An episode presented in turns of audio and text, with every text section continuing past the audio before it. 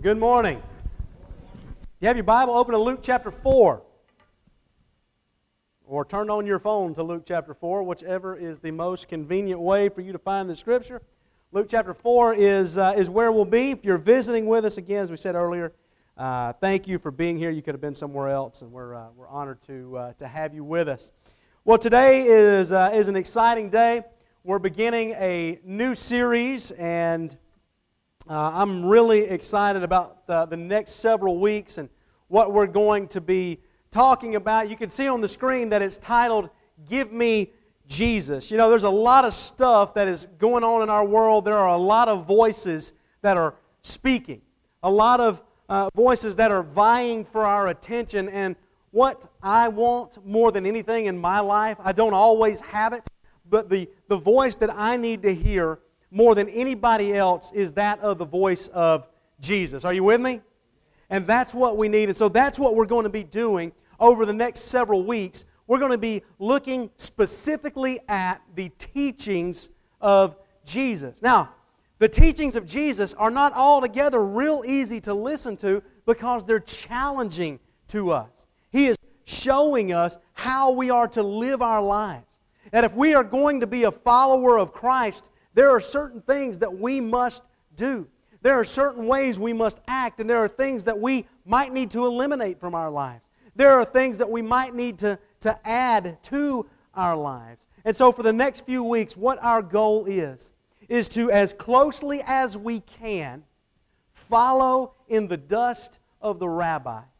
Follow close behind him and let his teachings transform us and reshape our lives. That's what we're going to be talking about for, uh, for the next few weeks. And uh, we're going to be looking at, at the Sermon on the Mount. We're going to be looking at some of the parables of Jesus and just these things that he came and he brought to his people before he went to the cross. And I think it's just going to be really relevant to, to, to today.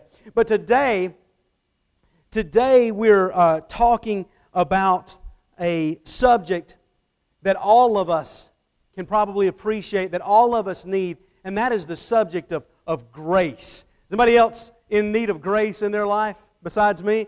Absolutely. Good. So I'm glad we're on the, on the same page. You know, it was my dad who first shaped my understanding of grace. Now, then, I don't know that he intentionally set out to do that. I don't know that when he dealt with me, he was thinking, well, this is so, you know, later in life he'll understand, have a grasp of grace. I think it was just the way that he operated and the way that he dealt with us as, as, as kids. And I remember the first time I really began to grasp grace. I was in the seventh grade, and it was the middle of the semester. It was like the nine weeks. And so it was time to get our report cards, our nine week report. And they gave us these little cards, and we would go around to each teacher and they would, they would fill in the grade. Now, then, I've shared with you before that when I was growing up, I did not have a whole lot of interest in school. I just, I wasn't interested in it. I had okay grades, I, I made average grades, but it wasn't something that I was particularly interested in. I would have much rather been playing ball, been outside, been asleep, been anywhere than, than sitting in a classroom. And consequently, you know, I never had great grades. I had grades that were okay, grades that would get you by. And I was, you know, I was okay with that. Sometimes it bothered me, uh, but most of the time it didn't. But I had a younger brother who could make straight A's in his sleep. You know what I'm talking about? Anybody else had a sibling that did that? Man, I hate that. You know, they just, he just didn't even have to try. He didn't have to crack a book. He didn't have to do any homework. He could like sneeze and make an A you know, get an A in sneezing. It did not matter. He always made straight A's. And I remember, you know, not, not only could he make straight A's, he was like county spelling bee champion, all of these things. And I'm nothing. He's coming home with the, uh, you know, the, uh, uh, my, my, my kid's an uh, honor student at Oak Grove Elementary School bumper sticker. The back of our van was covered in those things. Okay? None of them were mine.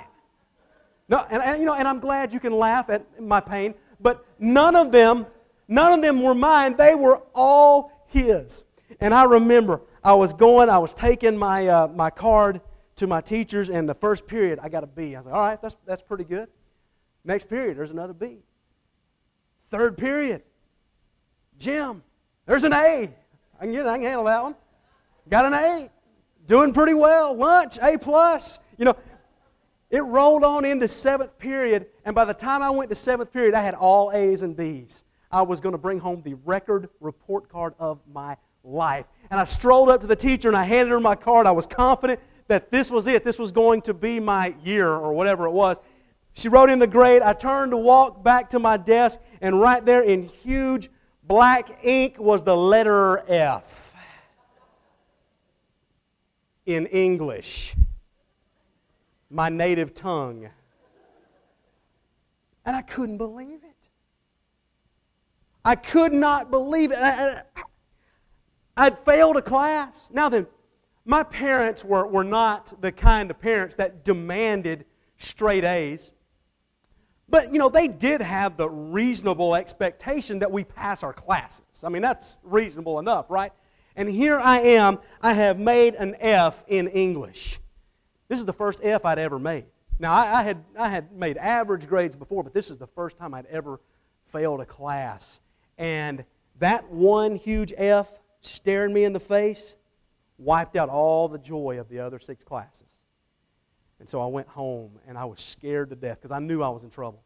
I knew I was going to get it. I knew I was going to get grounded. I knew I was going to get lectured. I was going to lose probably some freedoms till I, I got this grade up. My brother is excited because he's got his all A report card. I wanted to punch him in the face because he's showing it to me and I just wanted to you know, make him eat it. And we sit down at the dinner table. I'm not saying a word and I am just praying that they don't ask. We make it almost through dinner, and my brother says, Hey, got my report card?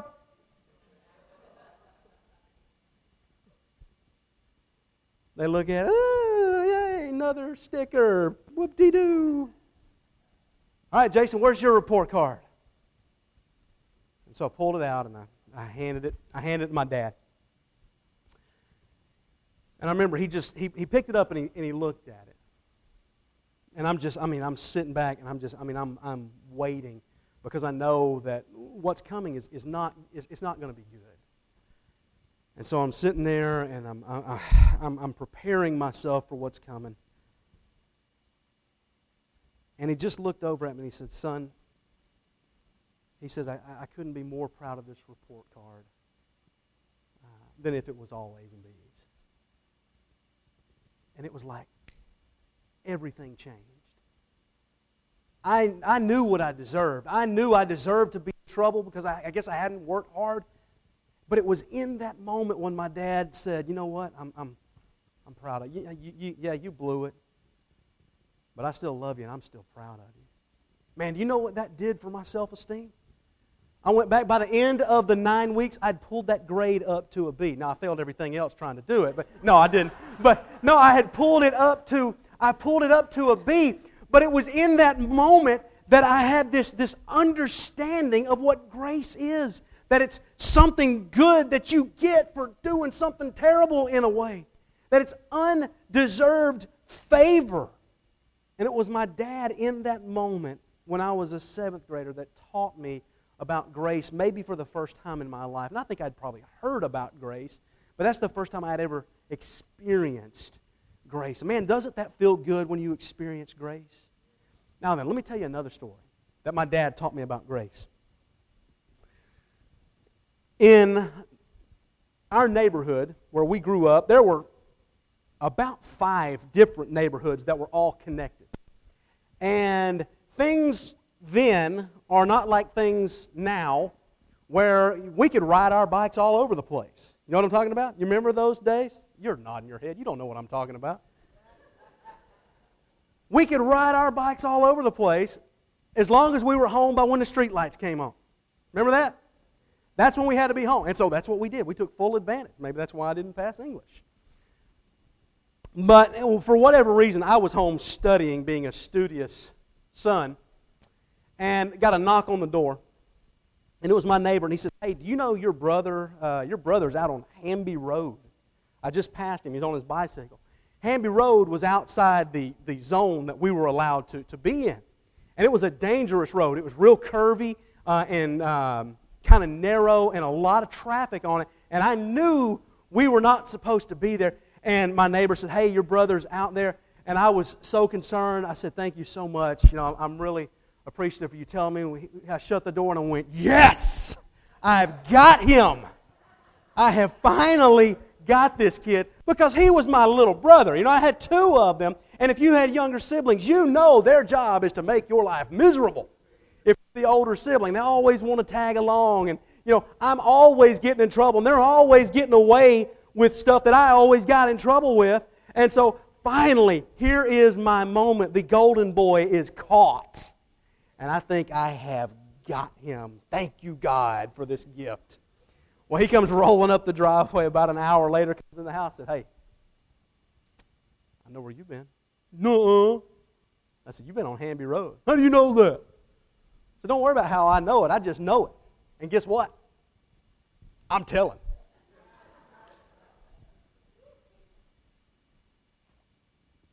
Can't wait till Dad gets home. And I remind him every little bit. Hour till dad, till dad gets home. 30 more minutes. Five minutes. He's going to be here soon. You better make your last request because I have got you. Finally, my dad comes rolling in the driveway. My brother is gone. There is nowhere, and I'm just standing at the door, just waiting. Hey, Dad, welcome home. Guess what? Micah was on Hamby Road. He was on Hamby Road and he wasn't supposed to be there. And he said, What? He was on Hamby Road?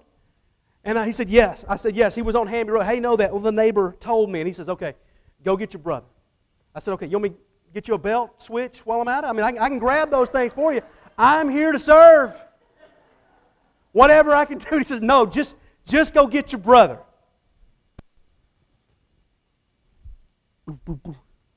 Guess what?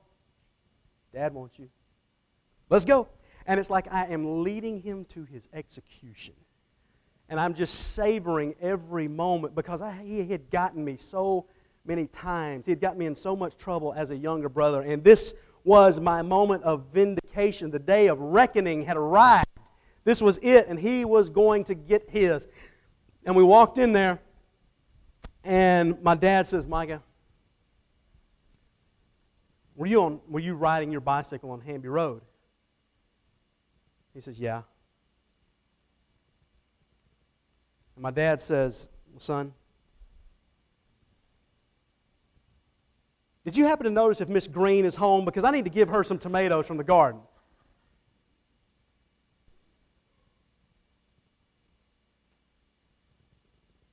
I said, What? He says, Look, you know you're not supposed to be riding on Hamby Road. I need you to not do that again. Go ahead. I could not believe it. All the times that I had gotten in trouble, all of the things that I had been grounded for because of him, all of those moments where I just wanted to strangle him, and I finally had him where I wanted, where he was finally going to be the one getting in trouble and not me, and he got off clean. And you think, well, wait a minute. Well, what is that about grace that you learned? I learned that sometimes grace can be offensive. Because what he deserved was to be grounded and lose his bike and be in all kinds of trouble, yet he was not.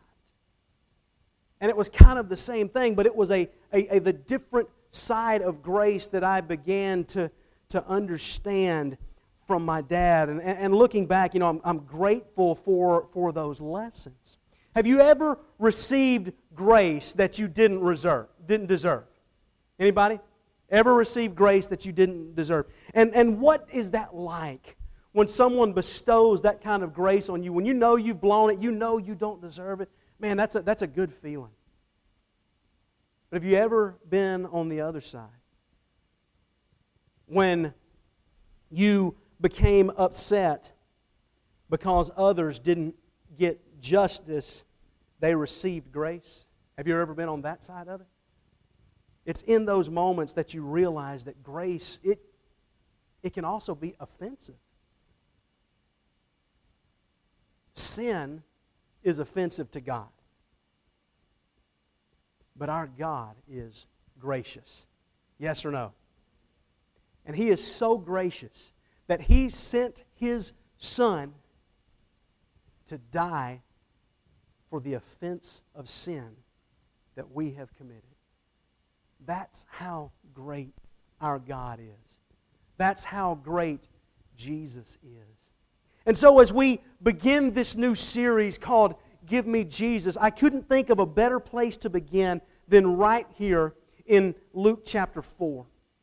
As he begins to teach, he teaches, he begins to teach the people about grace. In chapter 3, he's been baptized, and then he immediately goes out into the desert. For 40 days, he has withstood the temptation of Satan. And then he comes back and he begins his, his ministry in Capernaum. And things are great. And reputation of Jesus and his greatness and the things that he has done and are doing begin to spread. They have heard about the miracles that he has done. They have heard about the people that he has healed. They have heard about the demons that he has cast out. And then in verse 16, we read that Jesus came to Nazareth. This is the hometown of Jesus. Let's read together, starting in 16. It says, He came to Nazareth where he had been brought up. And as usual, he entered the synagogue on the Sabbath day and he stood up to read. The scroll of the prophet Isaiah was given to him, and unrolling the scroll, he found the place where it was written, The Spirit of the Lord is on me because he has anointed me to preach good news to the poor. He has sent me to proclaim freedom to the captives and recovery of sight to the blind, to set free the oppressed, and to proclaim the year of the Lord's favor. That's an incredible reading of Scripture. Jesus is in his hometown synagogue, possibly the synagogue that he attended as a young Jewish boy, the synagogue where he would have learned the Torah, where he would have learned the Scriptures himself, and he is back home in his hometown. It's like the, it's like the, the boy making good and, and, and coming home, coming back home to, to, to, to be the conquering hero. And so he comes in and he grabs that sacred scroll and he opens us up to what we would call Isaiah chapter 62, verses 1 and 2. And he reads the prophecy that they are so familiar with, that they know, that they know is, is, is talking uh, uh about good things to, to come. And he opens it up. And Jesus says, The Spirit is on me.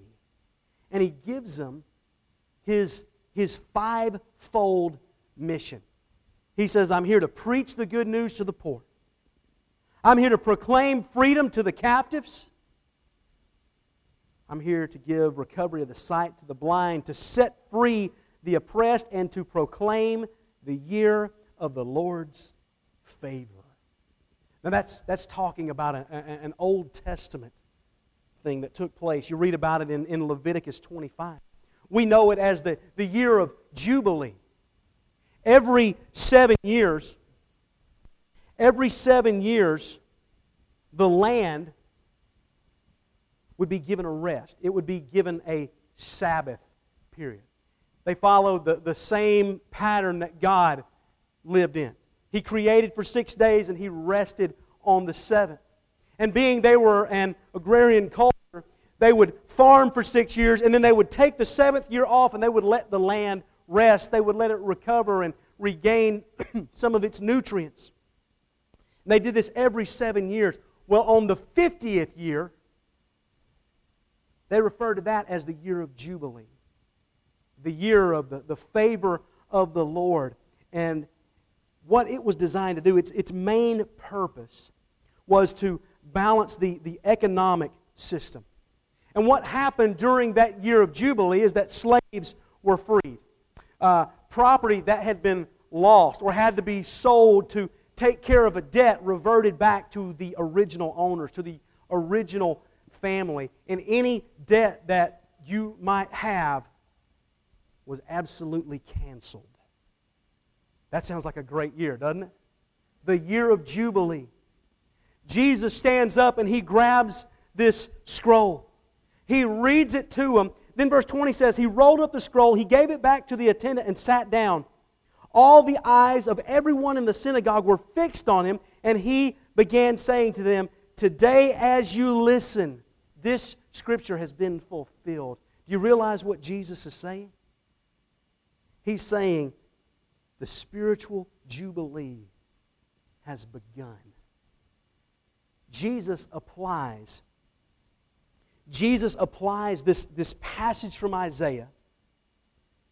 He applies this to his ministry in a, in a physical and in a spiritual sense. He is bringing the good news of salvation to, to bankrupt sinners. He is bringing healing to the, to the brokenhearted and to the rejected people of the world. This is the year of Jubilee. He is bringing restoration restoration into their lives. Imagine what it would have been like to sit in that synagogue on that day and hear Jesus stand up and unroll the scroll and begin to read from it. And then to hear him say, as you're listening to this, this scripture is taking place. It is being fulfilled. This, this right here this is what I came to do. Now, then, notice verse 22.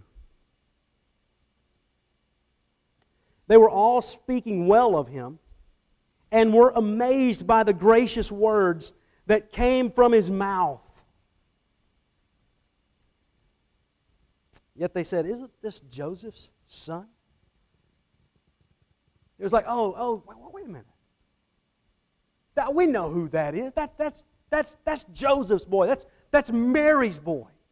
And it was almost as if, as Jeff Walling puts it, a, a shift takes place in Nazareth. From amazement to almost, oh, yeah, yeah, we know who that is. That's, that's just Jesus. God, forgive us for ever saying it's just Jesus.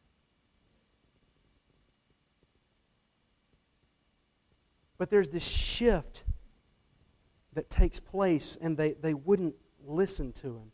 And there's a, there's, a, there's a takeaway from that verse, from that verse 22 there. And it's simply this being amazed, being amazed by Jesus isn't the same thing as being convinced. Does that make sense? Being amazed at Jesus isn't the same thing as, as being converted to Jesus. Verse 23 Then he said to them, No doubt you'll quote this proverb to me Doctor, heal yourself. All we've heard that took place in Capernaum, do here in your, in your hometown. In other words, it's, it's as if they're saying, Look, that, that's great.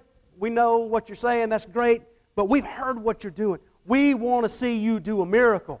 We're not interested in what you have to say. We want to see what you can do. Show us. Show us something.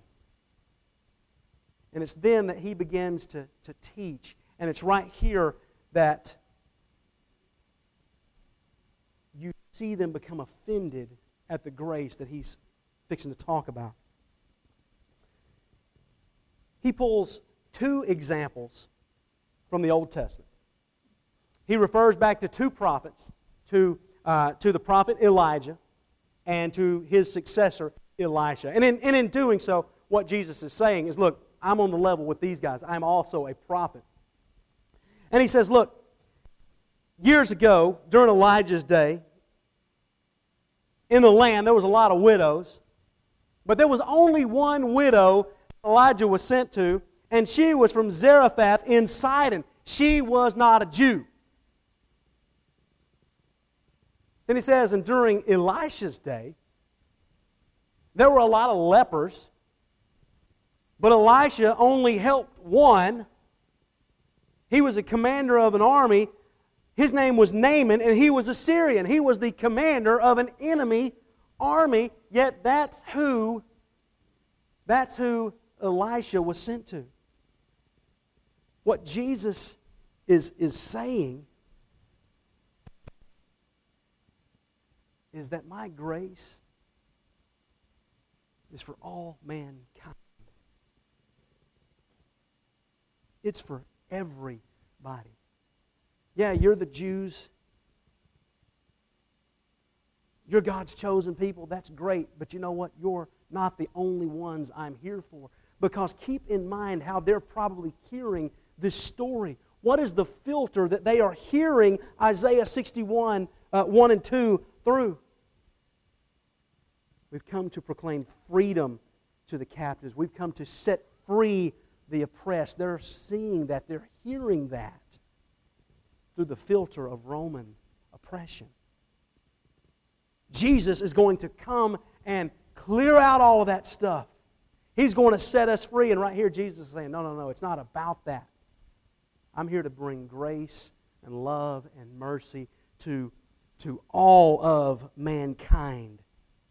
And verse 28 says, When they heard this, everyone in the synagogue was enraged. And I'm pretty sure that the reason they're enraged is, is not because Jesus refused to do a miracle, but because they think he's got the story wrong.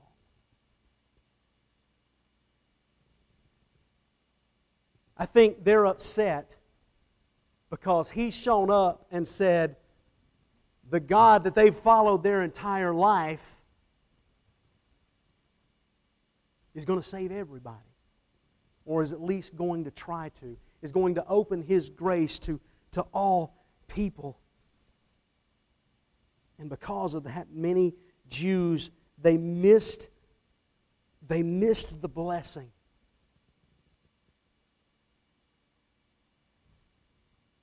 They were offended by the, the grace of, of Jesus. And they missed out on the blessing. You know, and there are still people today, there are still Jews today that don't believe Jesus is the Messiah. He was a great man, he was a wonderful rabbi, he might have been a prophet, but he's not the Son of God. In fact, Jesus is even going to say later on in the book of Luke, he's going to say, You, you missed the time of the visitation. Jesus says, I came to give sight to the blind. That's not just physical sight, although we know he did that. He was trying to give spiritual sight to the blind as well. Yet, as you see, there were people that, and, and as you look through the accounts of Jesus, there are times where Jesus could do no great miracles because the people wouldn't bring Jesus the miracles that needed to be done. They chose to stay in their blindness, they chose to stay in their captivity. It says, so they got up and they drove him out of town. They brought him to the edge of the hill that their town was built on, intending to hurl him over the cliff. But he passed right through the crowd. He went on his way. It wasn't time for Jesus to die yet.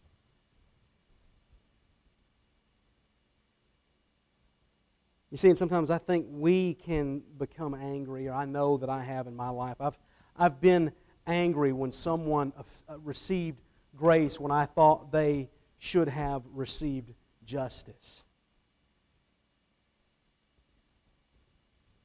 What I've learned about grace Jesus is this, and, and I've said this before.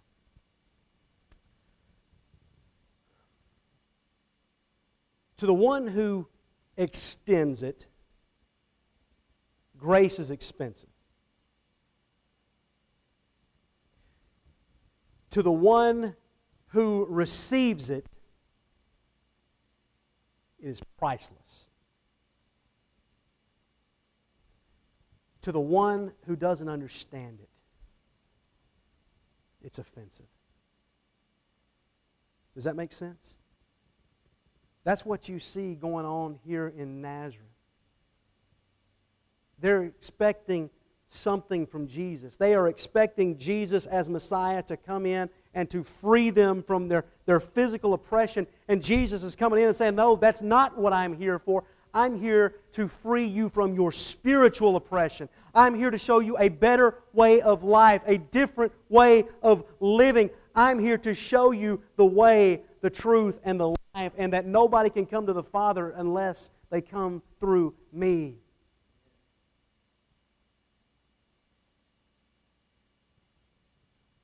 And I came to bring all of that to all of the world.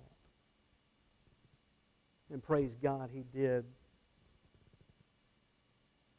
Because if He didn't, none of us would be sitting here. You realize that? You realize that we sit here this morning because of the grace of God.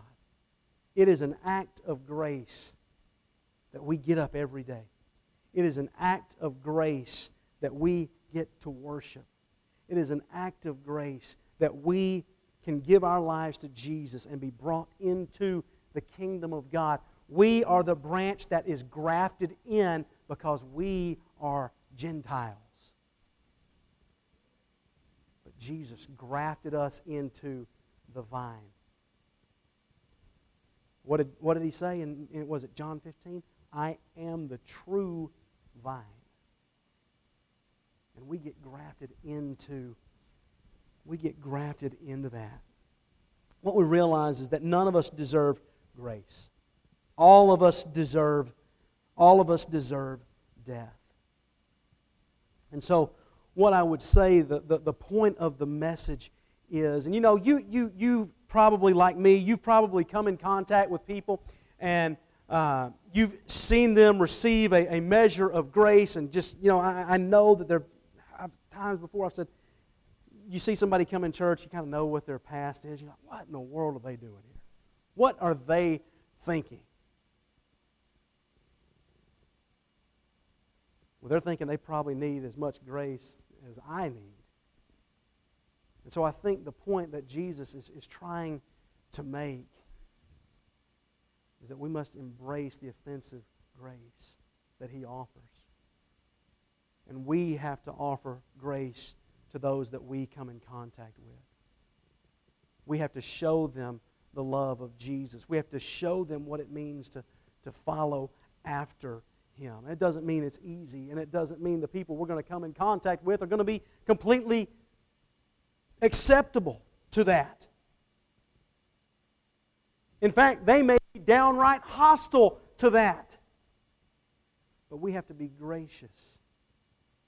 We have to continue to show them and point them point them to Jesus and let Jesus let Jesus change let Jesus change their hearts. I'll tell you a story. Is a true story. Heard it a few years back.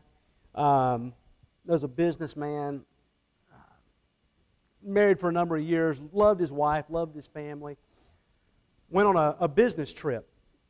And during a, uh, a weak moment of passion, ended up having an affair with a female coworker. And immediately the guilt set in. He was devastated. He couldn't believe he couldn't believe what he had done. He could not believe that he had given Satan such a foothold and that he had basically destroyed everything. And the guilt was too much, and he, so he, he picked up the phone, he called his wife, and he told her what happened. And she said, Well, come home. And so he, he does. And I don't know if he flew or had to drive or either, either way. But you can imagine as he's, as he's driving home, he is thinking about the choice that he made, knows what he deserves. He has destroyed his marriage, he may have destroyed his family. Uh, he's probably destroyed his, his reputation within the church and within his, his community because of the, the choice that he's made. He may not get to see his, his kids again. He pulls in the driveway expecting to see his clothes burned, in, at, at best, maybe thrown outside, but they're not. He pulls in the driveway, he collects himself, and he goes to the door, and his wife meets him at the door. She brings him into the, to the living room, and, and, and he sits down on the couch, and she gets across the coffee table and is just kind of kneeling on the floor. And, you know, he just sits down and puts his, his, his head in his hands. And he is ready for her to unload with both barrels. And he knows he deserves everything she's fixing to throw at him. And after a moment or two, he lifts his head. And she begins to pray. And she served him communion.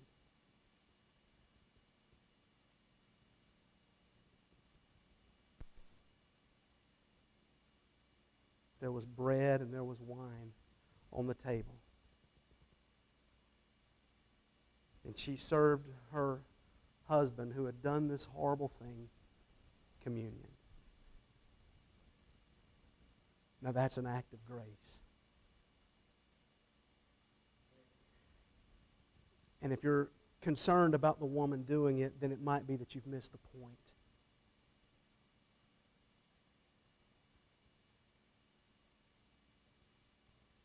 None of us deserve the grace that we receive.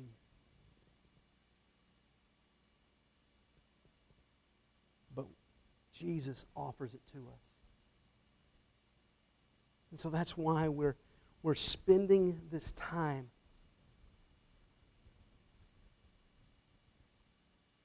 trying to follow after Jesus, wanting to, to learn from him.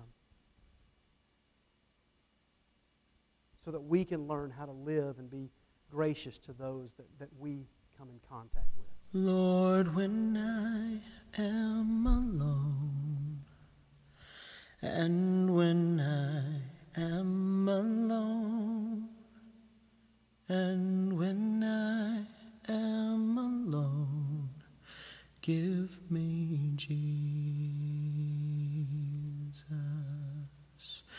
Give me Jesus. Give me Jesus.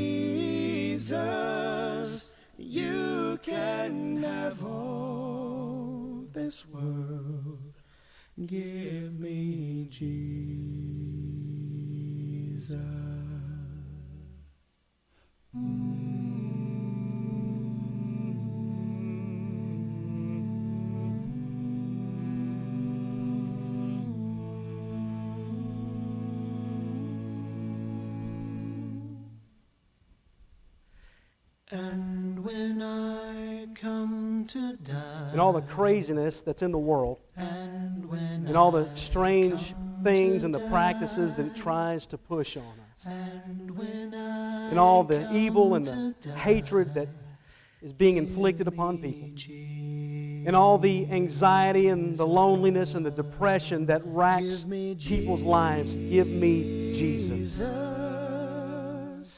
Give me Jesus. In all the addiction that slowly and painfully pulls people to their graves, in all the sickness and disease, all the bondage, spiritual blindness, and sin, in all the pain and brokenness. Give me Jesus.